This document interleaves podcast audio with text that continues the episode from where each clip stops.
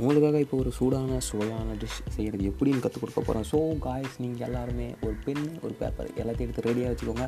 நான் சொல்கிற டிப்ஸ் எல்லாம் கடை கடை கடைன்னு எழுதிட்டு போயிட்டு நீங்கள் செஞ்சால் கூட அந்த டிஷ்ஷு வராது. ஏன்னா நான் அதை பற்றி சொல்லவும் போகிறதில்ல என்னடா இவன் சும்மா பேசிகிட்டு இருக்கான்? ஆனால் எதுவும் சொல்ல மாட்டேன்னு நினைக்கிறீங்களா?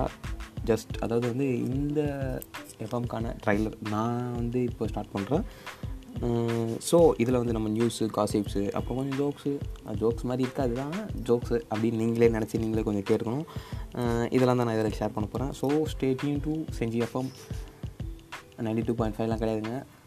Just Senji FM by your RJ Avi thank you